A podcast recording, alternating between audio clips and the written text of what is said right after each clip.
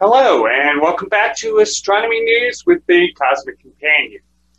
This week, we welcome New York Times best-selling author Earl Swift to the show. He recently released a new book, Across the Airless Wilds, the first major history of NASA's lunar buggy. We're also going to hear about NASA's latest success story as the beloved Hubble Space Telescope is successfully repaired and ready to continue exploring the cosmos. We're also going to journey out together to Venus. Looking at the ultimate source of phosphine in the atmosphere of our planetary neighbor. Finally, we learn a possible answer to a 40 year old mystery about the king of the solar system, Jupiter. The Hubble Space Telescope is now repaired, making for the latest success story from NASA. A voltage regulator controlling a payload computer on board Hubble detected an, anom- an anomaly on 13th of June, shutting down the orbiting telescope. Engineers switched Hubble over to a backup payload computer, and science instruments turned themselves on over the course of several days. The 30 year old space telescope should soon return to full operating conditions. In September of 2020, researchers announced finding phosphine gas in the atmosphere of Venus. Now, this gas is mostly produced by biological processes here on Earth, suggesting phosphine seen on Venus might be a sign of primitive life in the upper, upper temperate zones of that hellish planet. A new study, however, finds that this phosphine may in fact be the result of chemical reactions driven by volcanic eruptions on our neighboring world. For four decades, astronomers have witnessed powerful emissions of X-rays and other electromagnetic radiation at the poles of Jupiter. However, the cause of these events remained unanswered. Researchers at University College London recently examined data taken at the same time from Earth orbit and at Jupiter finding waves in Jupiter's powerful magnetic field likely drive charged particles into the atmosphere of the planet, creating the iridescent displays. Looking deep into the universe, we see backwards in time. And the oldest light in the universe holds secrets to how everything around us will, one day, end. Meanwhile, stars, planets, and galaxies dance in an intricate ballet, occasionally giving birth to life. We are fledgling species, just beginning to visit other worlds. We are a way for the universe to understand itself. The Cosmic Companion strives to bring the universe down to Earth. And we depend on your help to make it happen. For information on subscriptions and ways to donate to this program, please visit thecosmiccompanion.net. Thank you. Next up, we welcome Earl Swift to the show, talking about NASA's lunar buggy and his new book, Across the Airless Wilds.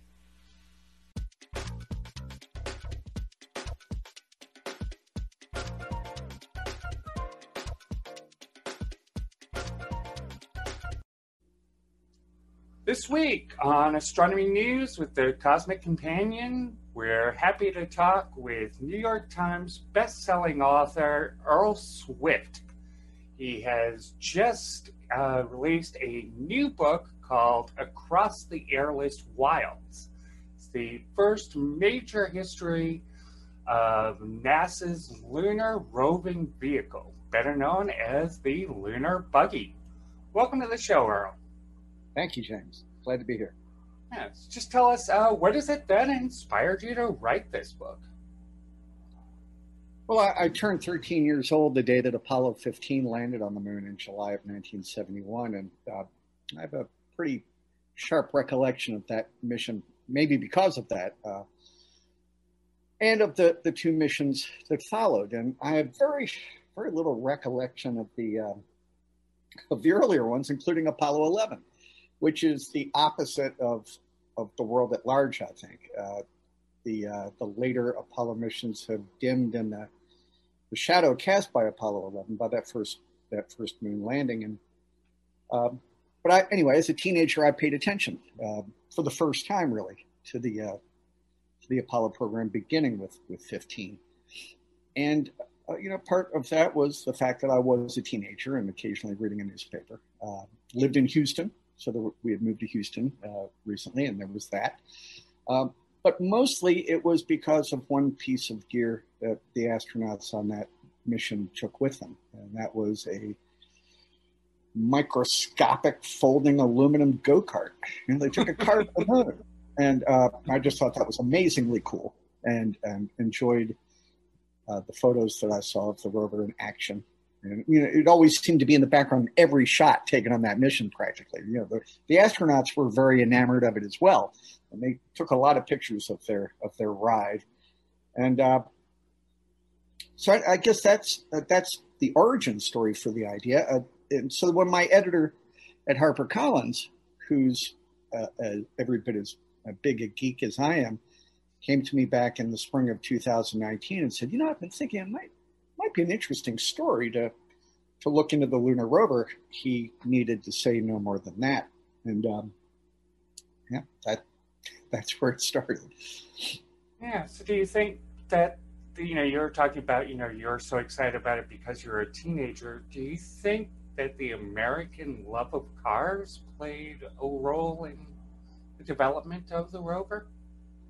You know that I think that was the supposition at the time. You know, we're the most automotive people on Earth, so of course we would take a car to the moon. I mean, it made perfect sense. But no, uh, I don't think so. I think that uh, visionaries who the visionaries who really kind of uh, uh, foresaw the the moon missions decades ahead um, recognized right from the start that lunar mobility was going to be an issue, and uh, you need look only as far as the uh, series of stories that Wernher von Braun participated in in putting together in Collier's magazine in 1952 to see that. His contributions to that series were a couple of stories that detailed what the first moon mission might look like. And front and center in those stories was what he called a moon car, which looked nothing like the rover we got in Apollo, but uh, but it did recognize that getting astronauts across the, the broken lunar surface was was something that would have to be done by machine. You know, his his rovers were enormous uh, caterpillar tractor tank like vehicles with pressurized pressurized cabins uh, in which astronauts would be able to take off their spacesuits and travel in shirt sleeved comfort and they'd be able to cover hundreds of miles uh, in these things and of course the apollo rover was a bit more modest than that but uh, but it achieved the same the same end yeah and you know, um, speaking about the earlier designs and thoughts about it. You know, I mean, thoughts of moon cars have been going around science fiction since before we took to the air, practically. Yeah, that's and, absolutely true. Yeah, and so what role did science fiction play in, in the development of, of this rover? Well, I mean, I, I, guess you can make the argument that science fiction is inspiration, you know, uh, for for what comes later. But um, I'm not sure that it had a heck of a lot of a contribution in, this case, at least not a direct one. Uh, rovers have started appearing in science fiction as early as 1901, which, as you mentioned, was before the Wright brothers flew, and uh, you know, continued uh, to figure prominently in, in science fiction stories through the 20s, 30s, 40s.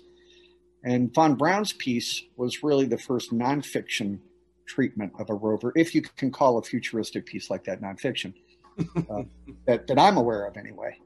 And uh, it's funny because the this hulking multi-ton behemoth of a moon car that he he envisioned, so big in fact that it would require its own rocket to reach the moon, right. uh, became kind of the uh, uh, the, the basis for NASA's thinking of what a moon car would look like for the next decade uh, hmm. and, and, beyond. Really, when you look at the the initial rover studies that were contracted out of the Marshall Space Flight Center in the early 1960s, they were for what was called a mobile laboratory, the, the MOLAB, and this was just just as von Braun had prognosticated. It was a um, it was on wheels, but otherwise was the same big hulking pressurized sort of vehicle that he had foreseen.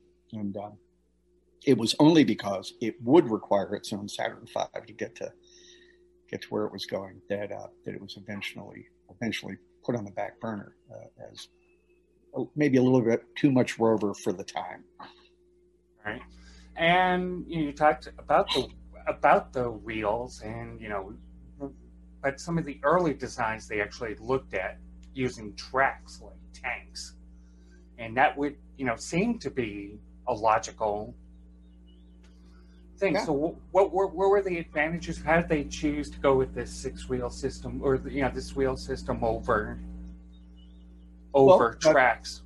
Uh, I guess uh, you can credit one guy in particular, and that was a, uh, a Polish uh, immigrant named M.G. Greg Bekker who uh, who came to the United States to work for the uh, Detroit Arsenal as a mobility specialist. And, and, Bekker is a guy who should be more of a household name than he is. Uh, he he invented the engineering discipline of terramechanics, which is the study of the, the uh, relationship between vehicles and the ground over which they travel. So he studied treads and and you know uh, different sorts of wheel surfaces and and all this to to marry the right sort of motive device to various forms of, of ground, ranging from loose mud to, you know, to, to sand to quicksand or whatever. Uh, he started looking into lunar mobility after Sputnik. Late 50s, he, got, he kind of got the moon bug, and he uh, and an engineer who worked for him by the name of Ferenc Pavlics, a Hungarian refugee, uh, studied, uh, did their initial studies, and came to the conclusion pretty quickly that although a tank tread probably offered some slight uh, advantages over a wheel, if you had a, a wheel uh, in any comparison, uh, a wheel did almost as well, and it was infinitely simpler and a heck of a lot lighter. And that the advantages posed by the or offered by the the track simply weren't substantial enough to justify the extra weight and complexity. So he he started advocating uh, going with a pretty conventional vehicle setup with wheels in the in the very early 1960s, well ahead of most other people. Well, and you know, as of July 9th, when we're when we're recording this, uh, Across the Airless Wilds is now number two on Amazon's best selling books about space flight. What is it about the lunar buggy and that really attracts us so? Well, I think that it, it's not, well, I'm, I'm, sure people are interested in the rover, at least I hope they are, but I think it's also that uh, it was transformative in what it brought to Apollo's 15 through 17. And it's those missions, I think, that have attracted people's uh, attention and, and, brought them to the book. Uh, because what the rover did was it remade what was possible to accomplish in three days on the lunar surface. It completely revamped Apollo missions to the moon to the to the point that uh, when you compare the first three landings with the latter three landings, it's almost as if they were derived from different programs altogether. And, and let me give you an example. Uh, Apollo 11, uh, Neil Armstrong and Buzz Aldrin land in the Sea of Tranquility. It's a flat, featureless lunar desert, not offering a lot of visual interest, that's for sure. And uh, in their stay on the lunar surface, all of their travels would fit inside of a football field with a lot of yardage to spare. Farthest either of them ventured from the lunar module was about 65 yards. And that came at the very end of, of their EVA when Armstrong jogged out to the edge of a crater to get some last minute samples and, and pictures. Uh, fast forward two years to late July, early August of 1971, Dave Scott and Jim Irwin land in the Hadley Apennine region, a, a, a, a place without earthly equivalent, really, a, an undulating plain surrounded by mountains bigger than the Himalayas. Uh, on one side is a, gorge a mile wide and a thousand feet deep. And over the course of three days and three EVAs, they traveled more than 17 miles and explored an area, you know, 20 times bigger, 30 times bigger than, uh, than Apollo 11 had. They were able to sample from all of the various landforms around them, which was something that the Apollo astronaut, you know, the 11 astronauts couldn't do. They wound up, because they had the, the rover and the range it offered, um, they were able to basically uh, do the equivalent of, of, several Apollo 11 missions in terms of the science. And the other advantage they enjoyed was that, uh, you know, Armstrong and Irwin, or I'm sorry, Armstrong and uh, and Aldrin, when we saw them bouncing around on TV as kind of indistinct white blobs, looked like they were having a lot of fun, you know, right. hop, yeah. wearing the long leg, you know, straight leg lope but the fact is that they were wearing a spacesuit uh, that was kind of like wearing 20 raincoats, one over the other, and then having that heavy garment pumped full of air to the stiffness of an all season radial. It was hard to move in. It was really hard to move in. You layer on top of that the fact that you're wearing a, a, a suit that weighs more than you do, most of it in the backpack. Uh, you can't see your own feet from inside your helmet. And then you have the weirdness of moving for the first time in one sixth gravity, which, despite all the training and, and, simulations on Earth, is something you really can't replicate exactly.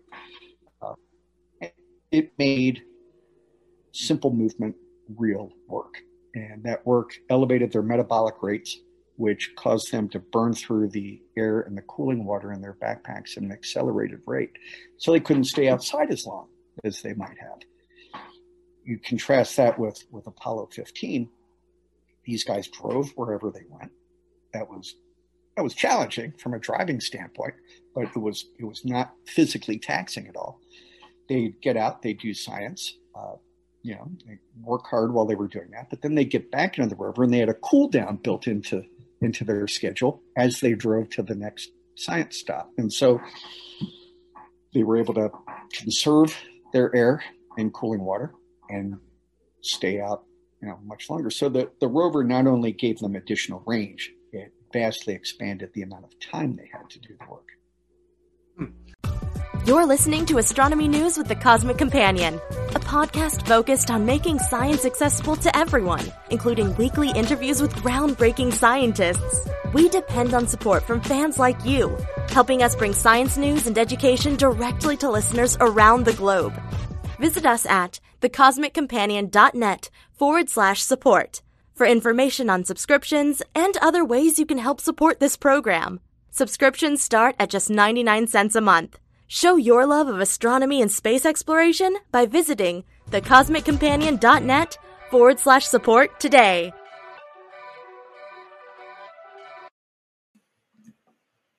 Hi there, this is James Maynard from the Cosmic Companion. Thank you so much for joining us. Now, our podcast is put out through Anchor FM. If you've ever wanted to have do your own podcast, they're a heck of a lot of fun. Uh, I mean, Anchor gives you a chance to uh, put get your podcast together all the tools in one place, and um, you can do it from your phone or a computer and they're going to help you get distributed out to all the major platforms Spotify, Apple Podcasts, Google Podcasts, you name it. And so, best of all, Anchor's all free. How cool, huh? Anyway, if you want to check it out, go download the Anchor app or go to Anchor FM to get started. Clear skies. and you know the well first i'm just picturing you know the lunar vehicle you know if it were you know done today back in but you know back with that culture i'm just you know imagining it all being decked out like a Monkeemobile. We showed a great deal of restraint. Astronauts you know with their you know peter tork wigs on. Uh, but you know, I mean, you know, one of the things I, I, love about your book is the fact that um, you know you talk about you know you have all these conversations going on in there, these interviews. You really get inside the head of people um, who are making the decisions. How, how did you how did you assemble these these conversations and these thought processes as they happened? Well, uh, a couple of things. I was I was gratified to learn uh, once I embarked on the project that a great many of the principals who were involved in the conception, design, and actually driving the rover were still alive and were sharp as a tack and willing to talk to me, eager to talk to me.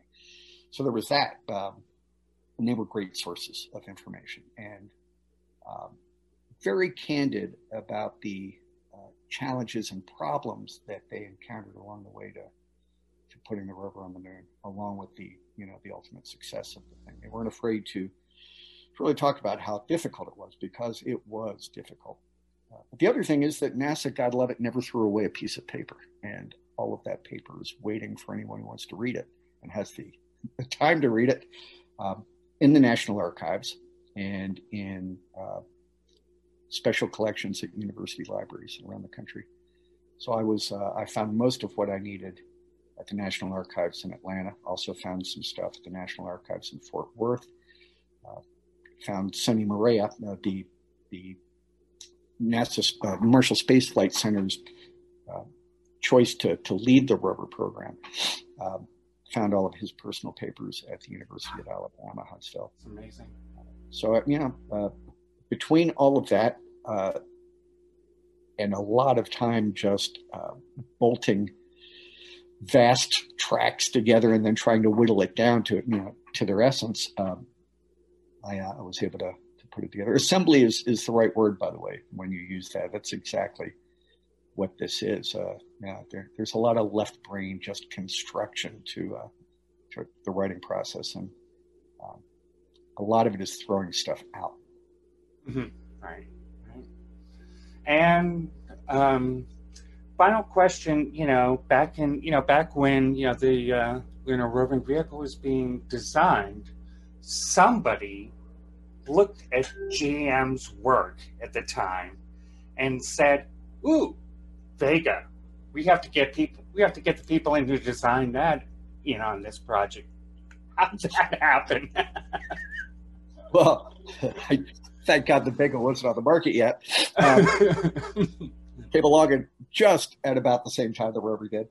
Um, you know, this is GM did its space work out of a little defense research lab uh, in Santa Barbara, California, that had really very little connection to Detroit and what Detroit was turning out. I've owned two 1969 General Motors products, both those Oldsmobiles, and uh, I loved those cars. I still remember them very fondly but would I climb into one of them and drive nearly five miles away from the lunar module and depend on one of those Oldsmobiles to get me back to my one way home? Probably not. Um, I think that uh, General Motors had done some of the most impressive advanced work in space, you know, in lunar mobility out there. Uh, Bekker and Pavlics were kind of the the two biggest brains you know, in, in that area of uh, of inquiry. Now they had a lot of competition from companies like Bendix and Grumman, uh, and even Chrysler got into the game. But uh, but the General Motors that put the rover together had perfected pieces of the thing and hmm. over the course of the previous decade. So, for instance, the rover's signature wire mesh wheels. You know, it had wheels that were that were made of zinc coated stainless steel piano wire woven into a tight, tight mesh. These things weighed only 12 pounds a piece. And they answered the dilemma of okay, how do you get a wheel that acts like a pneumatic tire you know, in shock absorption and traction, isn't a pneumatic tire because that won't last, you know, more than seconds in the lunar environment. How do you get that? Uh, how do you how do you build something like that? And and Pavlics actually came up with the the wire mesh wheel. They had developed uh, a way of marrying a fast spinning electric motor that generated very little power. I mean, the motors on uh, the, the, rover had a motor in each wheel hub, but it each one only generated a quarter horsepower. Hmm. So we're talking, you know, weed whacker territory uh, in terms of motive brawn for the whole thing. But they married it to a, a really ingenious little transmission called a harmonic drive that they had been tinkering with for the better part of a decade. So they brought in a, they brought in a lot of experience, uh, a lot of trial and error that they had put into various previous uh, iterations of the rover idea, like the MOLAB, uh, and then kind of brought them all together in, in what we got in the, in the finished Apollo rover. And of course, Pavlics, the most important development Pavlics may have done because it, it decided whether or not a rover could go at all, was that he figured out how to make the whole thing fold up so that it would fit into a little uh, cargo bay on the on the lunar module. And, and, you know, when you see how the thing folded, it's uh, it's diabolically simple and yet complex beyond imagining at the same time. So, real origami. Right, right. And of course, they're doing that now with, for instance, the James Webb Space Telescope, which yeah is all this magnificent mirror is all folded up to fit inside yeah. an Ariane 5 rocket. Yeah, it's, uh, it's like watching the old board game Mousetrap, you know, go through it, its movements. It's, it's, it's impressive and fun to watch. And uh, speaking of impressive, that was uh, Earl Swift, author of Across the Airless Wilds, one fantastic book just came out July 6th from Custom House. Thanks. Thanks for being on the show, Earl. Love to have you back again anytime. James, thanks so much for having me.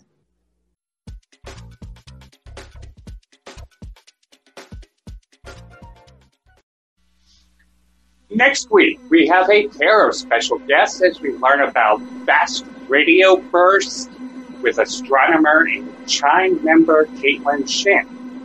We're also going to talk with Dr. Stephen Kane, astronomer at the University of California, Riverside. We'll be looking at how private space flights, including the recent flight of Richard Branson to the edge of space, benefit science and our quest for a better world. Please make sure to visit with us then.